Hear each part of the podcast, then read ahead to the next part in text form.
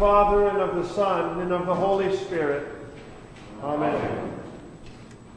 Our help is in the name of the Lord, who made heaven and earth. If you, O Lord, kept a record of sins, O Lord, who could stand?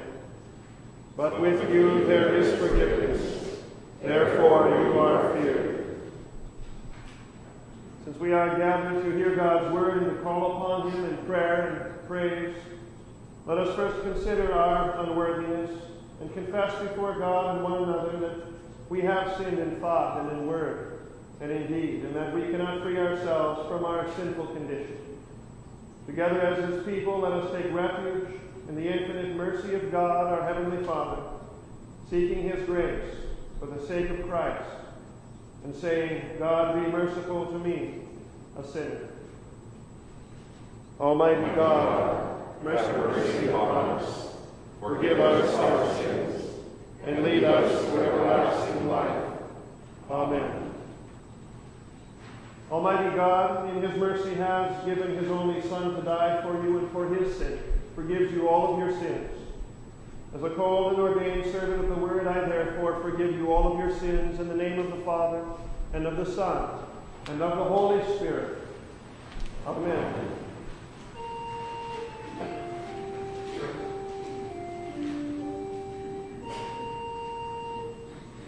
For you have delivered my soul from death, yes, my feet from falling, that I may walk before God in the light of life. When I am afraid,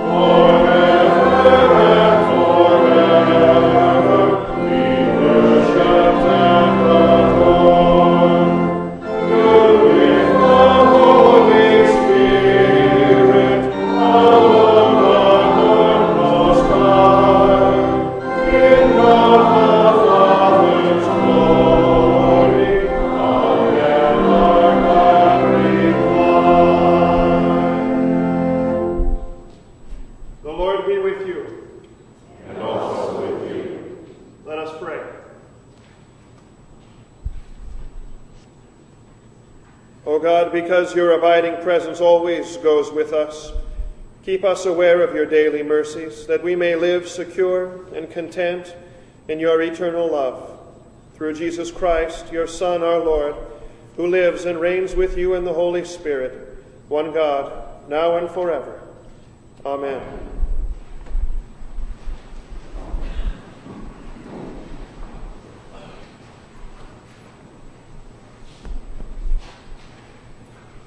The Old Testament reading for this, the sixth Sunday after Pentecost, is from the prophet Jeremiah, the 20th chapter. O Lord, you have deceived me, and I was deceived. You are stronger than I, and you have prevailed. I have become a laughing stock all the day. Everyone mocks me. For whenever I speak, I cry out, I, I shout violence and destruction. For the word of the Lord has become for me a reproach and derision all day long. If I say, I will not mention him or speak any more in his name, there is in my heart, as it were, a burning fire, shut up in my bones, and I am weary with holding it in. I cannot. For I hear many whispering, terror is on every side. Denounce him. Let him let us denounce him, say all my close friends watching for my fall. Perhaps he will be deceived. Then we can overcome him and take our revenge on him. But the Lord is with me as a dread warrior. Therefore, my persecutors will stumble, they will not overcome me. They will be greatly shamed, for they will not succeed. Their eternal dishonor will never be forgotten. O Lord of hosts, who tests the righteous, who sees the heart and the mind, let me see your vengeance upon them. For to you have I committed my cause. Sing to the Lord, praise the Lord, for he has delivered the life of the needy from the hand of evildoers. This is the word of the Lord. Thanks be to God.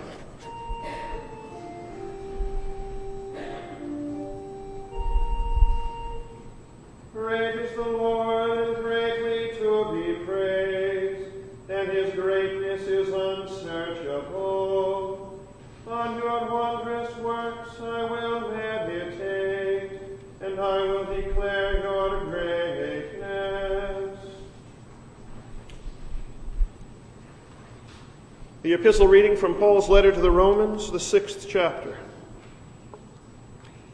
Let not sin, therefore, reign in your mortal bodies to make you obey their passions.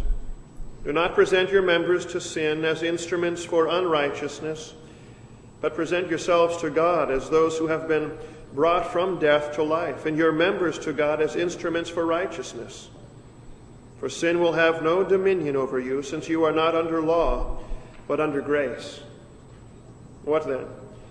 Are we to sin because we are not under the law, but under grace? By no means.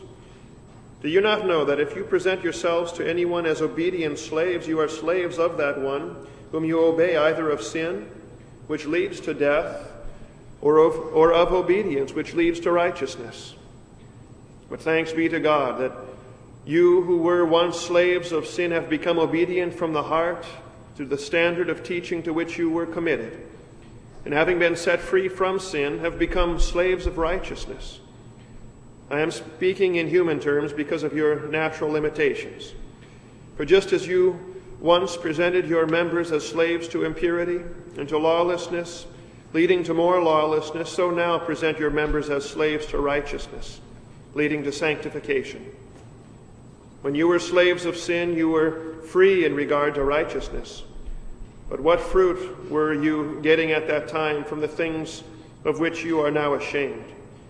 The end of those things is death. But now that you have been set free from sin and have become slaves of God, the fruit you get leads to sanctification and its end, eternal life. For the wages of sin is death, but the free gift of God is eternal life in Christ Jesus our Lord. This is the word of the Lord. Thanks be to God.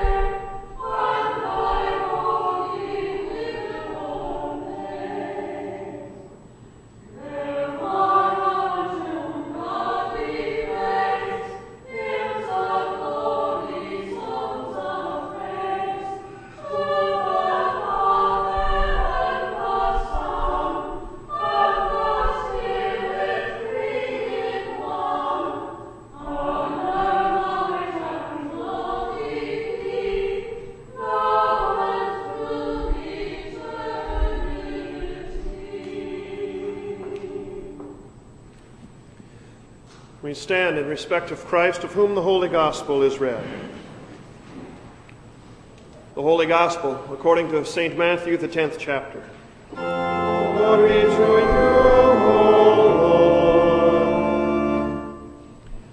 These twelve Jesus sent out, instructing them Brother will deliver brother over to death, and the father his child, and children will rise against parents and have them put to death and you will be hated by all for my name's sake. But the one who endures to the end will be saved. When they persecute you in one town, flee to the next. For truly I say to you, you will not have gone through all the towns of Israel before the Son of Man comes. A disciple is not above his teacher, nor a servant above his master. It is enough for the disciple to be like his teacher and the servant like his master. If they have called the master of the house Beelzebul, how much more will they malign those of his household? So have no fear of them, for nothing is covered that will not be revealed, or hidden that will not be known. What I tell you in the dark, say in the light, and what you hear whispered, proclaim on the housetops. And do not fear those who kill the body, but cannot kill the soul Rather, fear him who can destroy both soul and body in hell. Are not two sparrows sold for a penny? And not one of them will fall to the ground apart from your Father? But even the hairs on your head are all numbered. Fear not, therefore. You are of more value than many sparrows. So everyone who acknowledges me before men, I will also acknowledge before my Father who is in heaven. But whoever denies me before men, I also will deny before my Father who is in heaven. This is the gospel of the Lord. Praise to you, Lord Christ. We confess together our holy Christian faith in the words of the Apostles' Creed. I believe in God, the Father Almighty, maker of heaven and earth, and in Jesus Christ, his only Son, our Lord, who was conceived by the Holy Spirit born of the Virgin Mary, suffered under Pontius Pilate, was crucified, died, and was buried. He descended into hell. The third day he rose again from the dead. He ascended into heaven and sits at the right hand of God the Father Almighty. From thence he will come to judge the living and the dead. And I believe in the Holy Spirit, the holy Christian church, the communion of saints, forgiveness of sins, the resurrection of the body, and the life everlasting. Amen.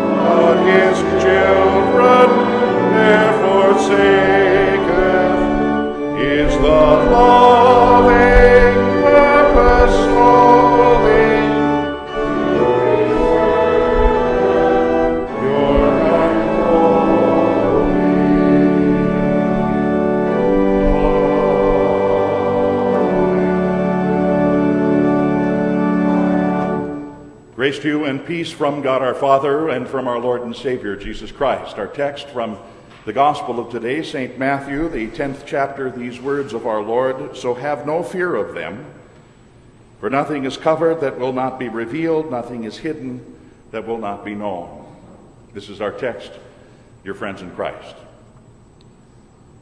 Periodically, the great 20th century poet Robert Frost would have a class that he would teach to teachers. His first assignment to the teachers would be to do this. He would say that they were to read Mark Twain's The Celebrated Jumping Frog of Calaveras County. Now, for those of you who have read that in your days, the celebrated jumping frog of Calaveras County was, you recall, about a frog that lost a jumping contest because he'd been pumped full of quail shot so that he simply was so weighed down with lead that he couldn't move. And while the class then assembled, they were wondering how in the world this could possibly apply to them and to a course in education. And Frost patiently explained, but don't you see, Twain's story can be applied to teachers, it can be, applied to teaching. And then to paraphrase him a bit, he said there are two kinds of teachers. There's the kind of teacher that fills the students with so many of the hard and the harsh realities of life that they become so fearful about them that they are weighed down like that frog in Mark Twain's Calaveras County. And then he said there are those teachers that give them the facts, that give them the details of the harsh realities of life, but at the same time they give them something, they give them that prod that enables them to jump higher and farther than they ever thought that they could.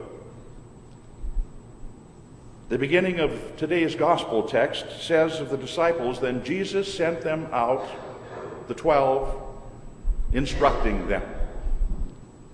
Here's the teacher, teaching those who would go out and teach others, teaching those to whom he said that they would disciple all nations. How? By baptizing them in the name of the Father and of the Son and of the Holy Spirit. Note then, teaching them to observe all things whatsoever he had commanded them. And so the teacher now, the master teacher, is sending out those who will teach others in his name. And note how the teacher of all teachers prepares the preaching teachers to go out. He doesn't paint for them some Pollyanna picture of what the world is like out there.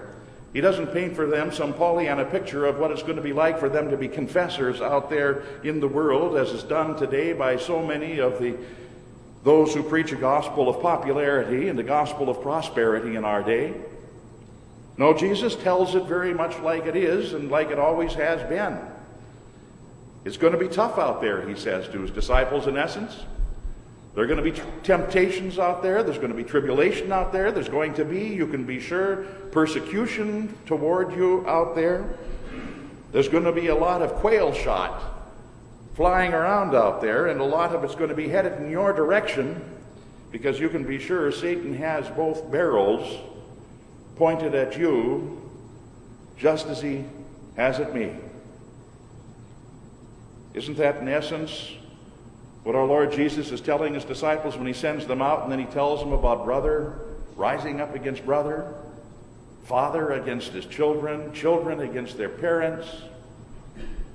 The closest family unities against one another. It's going to be like that. And it's all, he says, because of my name, for my name's sake. There's hostility out there toward the name of Jesus Christ, and that hostility is going to be, you can be sure of it, vented upon you. Always has been that way in the history of the church and always will be because the church is in the world though to be sure the church is not of the world, and you are going to be on the receiving end of it. That's what it means to be a disciple of the cross. You're going to be on the receiving end of it because, he says, as we heard in today's gospel, a disciple, he says, isn't above his teacher, and a servant isn't above his master. And if they did it to me, which they did, if they did that to me, then what are they going to do to you?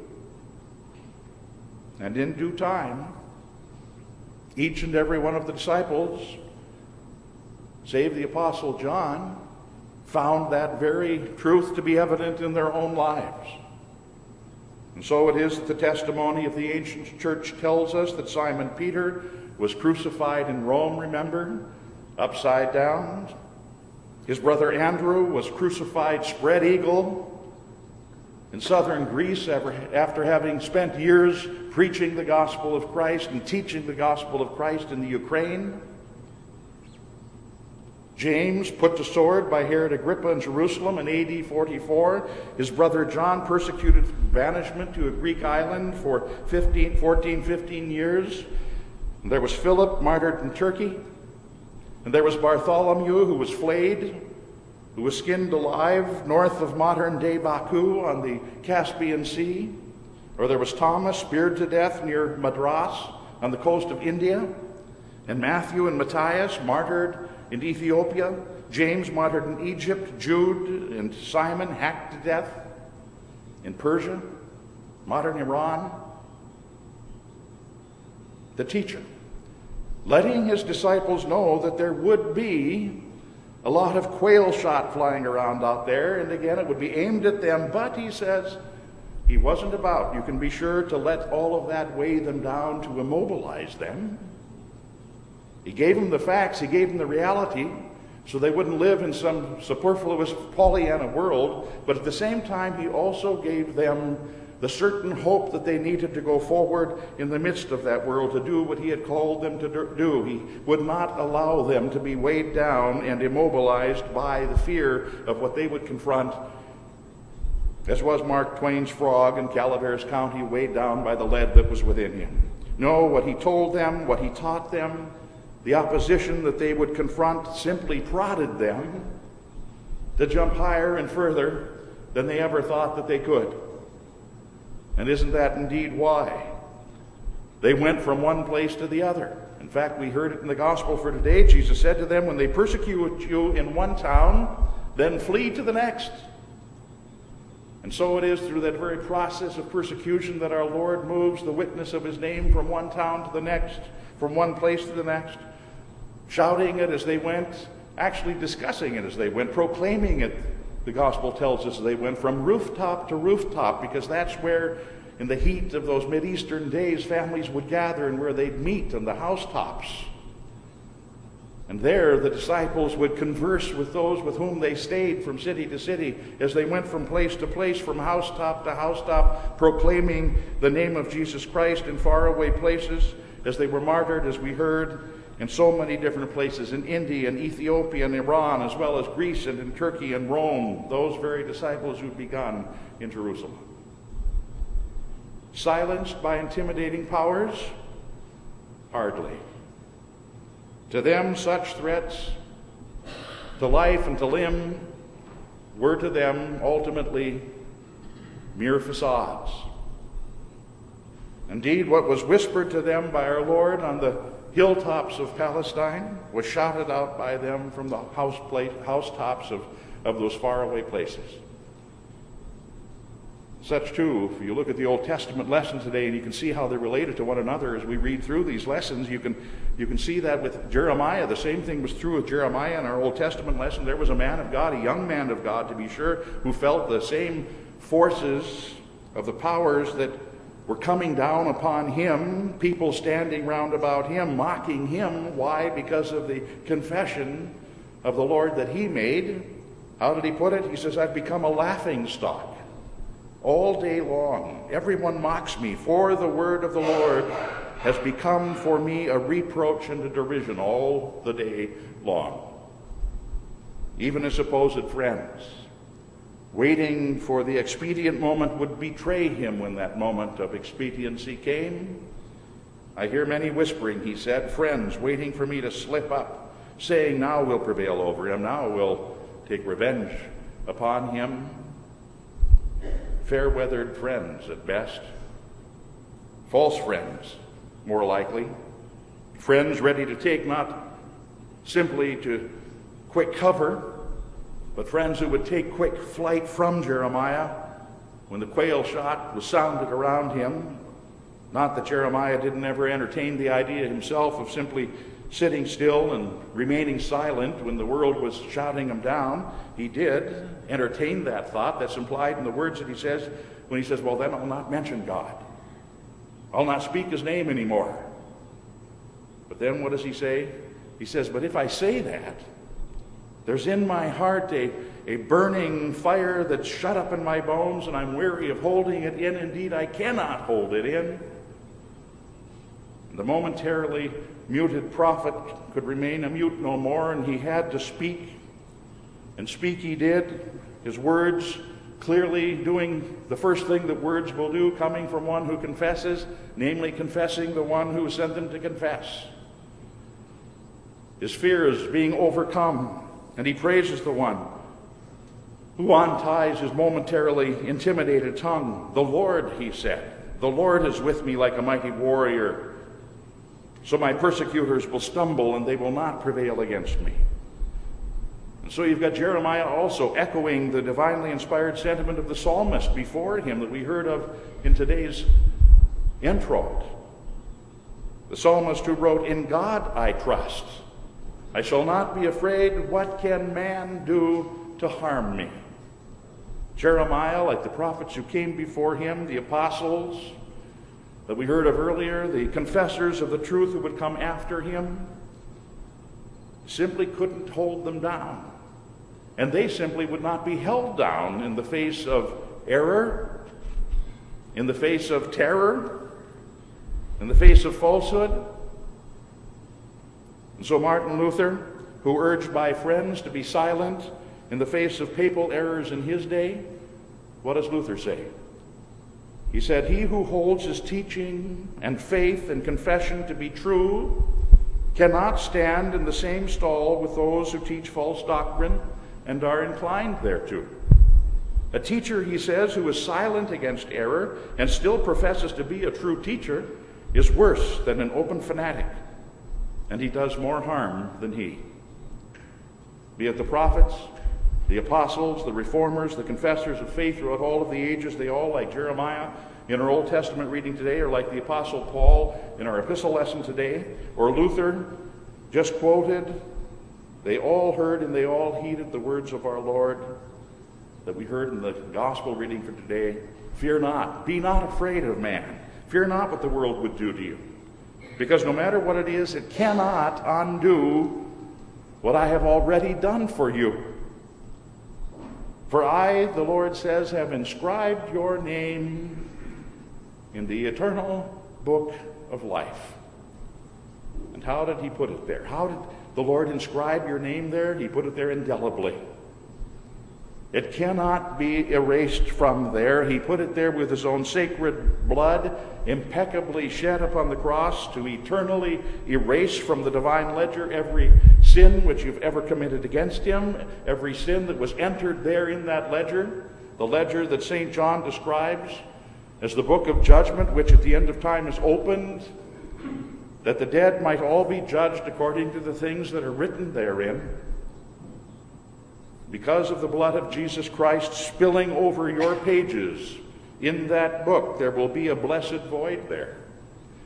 There will be for you a glorious emptiness there where your sins would otherwise have been recorded in plain view. Because of Christ, there will be a remarkable absence of any kind and every kind of mark that might have otherwise been written down and cited verbally by the adversary against you at the end of time. And so St. Paul says that Christ has, he says, canceled out the certificate of debt that consisted of decrees against us, having taken it out of the way, nailing it to the cross. The adversary against us has nothing anymore with which to charge us. Because, as St. John says, we have an advocate, a defender. We have an advocate with the Father, even Jesus Christ, the righteous one, and he himself is the propitiation for our sins. Who then, St. Paul says, who then, if Christ is for us, who can possibly bring a charge against God's elect? For God is the one who justifies. Who is it that would dare condemn? In all of heaven And upon all of earth, only one thing could erase your sins and my sins, our sins, from the book of judgment, and that was the sac- sacrificial blood of the Son of God, of Jesus Christ. And that is what it took, and that's what it was. And in all of heaven and upon all of earth, only one authority could ever inscribe our names indelibly upon the book of life, and that one authority is none less than the same Lord Jesus Christ, who in the last script of Scripture speaks of each of us, saying, I will not erase his name from the book of life, nay, I will confess his name before my Father and before his angels. Sounds a lot like what he says in today's gospel, doesn't it? That he would confess our name even before the Father which is in heaven. Don't be afraid, Jesus says. Don't be afraid of those who are going to mistreat you, because in this world for a time you would bear my name. Don't even fear them, though they threaten to kill your body. They can't kill your soul. They cannot take from you what I have given eternally to you. They cannot remove one letter of your name from my book of life. So confess me boldly. Confess me before men. To be sure, the world will try, as it has tried with those before you, to silence you by weighing you down with either the fear of its power in the world out there where you have to live, or by the fear of your sin's power still accusing you, threatening you from within. But it will not succeed. It can't.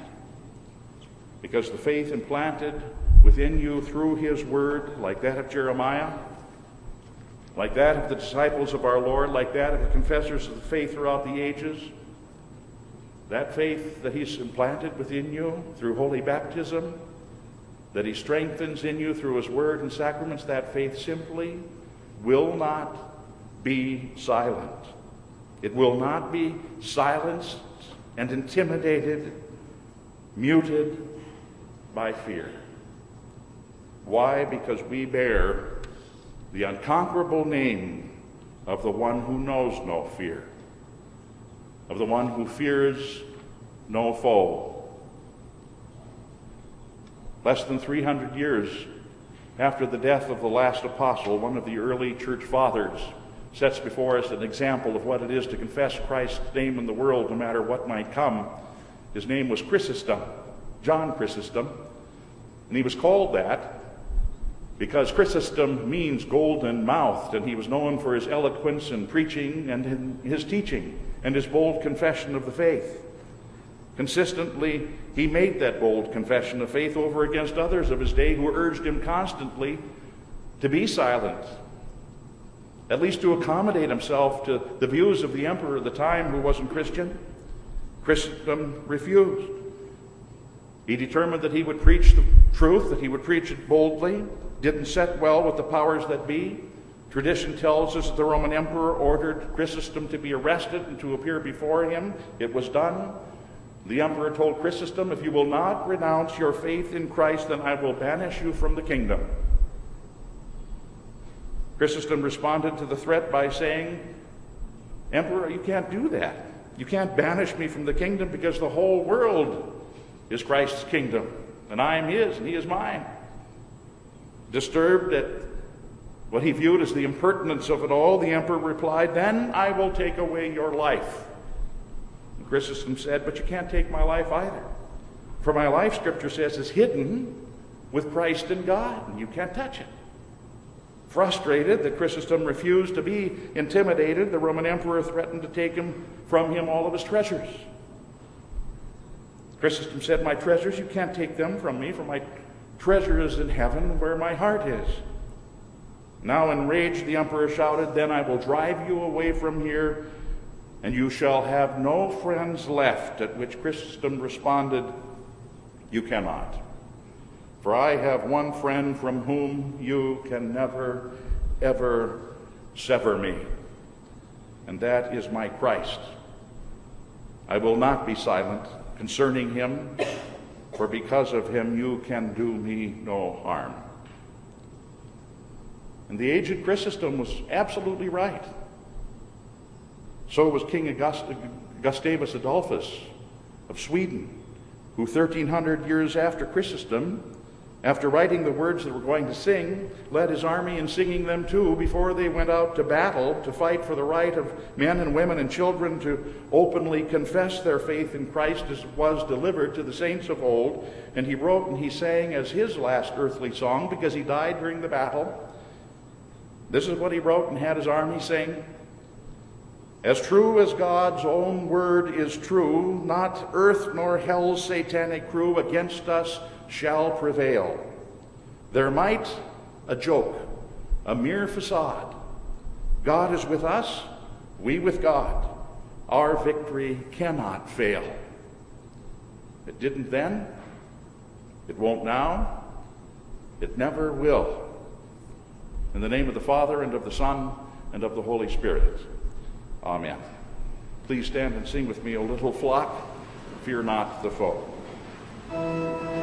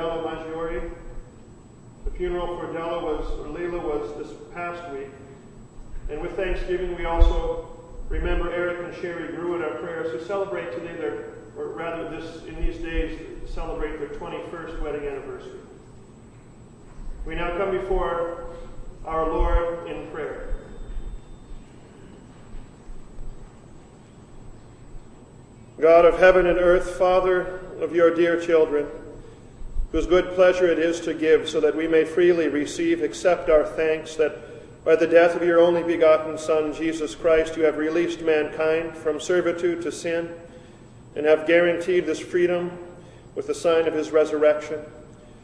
By God the Holy Spirit, graciously bring trust in this atoning work to the hearts of many, that believing in the work of God your Son, these may possess eternal life. Lord, in your mercy, hear our prayer. Christ Jesus, Lord of your church, we give you thanks for faithfulness to your promise that you would continue to supply pastors to serve the needs of your people. Bless the Reverend Stephen Mons, today ordained and installed to serve your flock at Trinity Lutheran in Anna, Illinois, that, tooled with the knowledge by seminary studies, he would be a blessing to your people, even as they would be a blessing unto him. Lord, in your mercy, hear our prayer. Imprint, O Christ, upon the minds of your people the knowledge and the image of your confessing our names before the Father in heaven, so that emboldened and strengthened by it, your pastors and parishioners alike will confess before men your name, even at risk of pain or harm or persecution. And wherever persecuted, uphold us with that promised grace sufficient for the day Lord, in your mercy, hear our prayer. Forgiven of sin, now guide our path that we may not enslave ourselves again to that which leads to death, but walk as children of the light. Direct our thoughts and words and deeds that we would glorify you in our conduct, and that others, seeing your light reflected in our lives, might also glorify you. Lord, in your mercy, hear our prayer. Almighty and yet tender God, look with pity upon those whose lives have been devastated by the floods in Iowa and in Wisconsin and other parts of the Midwest. By your strong arm, draw back the flood waters, we pray, and preserve further homes and property from destruction. Be also with those who suffer loss by the fires that burn around us, and be also with those who fight those fires. Amid the ruin, let your word of eternal security because of Christ be shared to the comfort of many in the building up of faith. Open the hands of your people to hasten aid to those who now stand in need. Lord, in your mercy, hear our prayer. Lord of our life, regard your children who are sick or chronically suffering, including all the homebound members of this congregation, and Pearl, the sister of Meg Wilkinson, who is afflicted with cancer. Comfort also Meg Wilkinson at the death of husband Bob, and Denise Grace and family at the death of her aunt Leela Della Maggiore. May all these burdened by sickness or grief cast their cares upon you and be heartened to a calming and certain repose by your biblical promises of life everlasting. Lord, in your mercy, hear our prayer. Gracious God, with Eric and Sherry Grew and family, we give you thanks for the 21 years of marriage with which you have blessed them. Grant Eric and Sherry continued love for each other. That strengthened daily by your love for them, they may be drawn ever together with each joy and sorrow and life that they would share. Lord, in your mercy, hear our prayer. Living, Lord, because apart from you we can do nothing, keep us firmly rooted in and connected to your life giving and sin forgiving grace, that in communion with you we would endure by your grace and strength unto the end. Lord, in your mercy, hear our prayer. These petitions and whatever else you know that is good for us, your children, we ask you to grant for the sake of Christ Jesus our Lord, who lives and reigns with you in the Holy Spirit and who has taught us together to pray. Our Father, who art in heaven, hallowed be thy name. Thy kingdom come, thy will be done, on earth as it is in heaven. Give us this day our daily bread, and forgive us our trespasses as we forgive those who trespass against us. And lead us not into temptation, but deliver us from evil. For thine is the kingdom, and the power, and the glory, forever and ever. Amen. Lord Jesus Christ, giver and perfecter of our faith, we thank and praise you for continuing among us the preaching of your gospel, for our instruction and edification.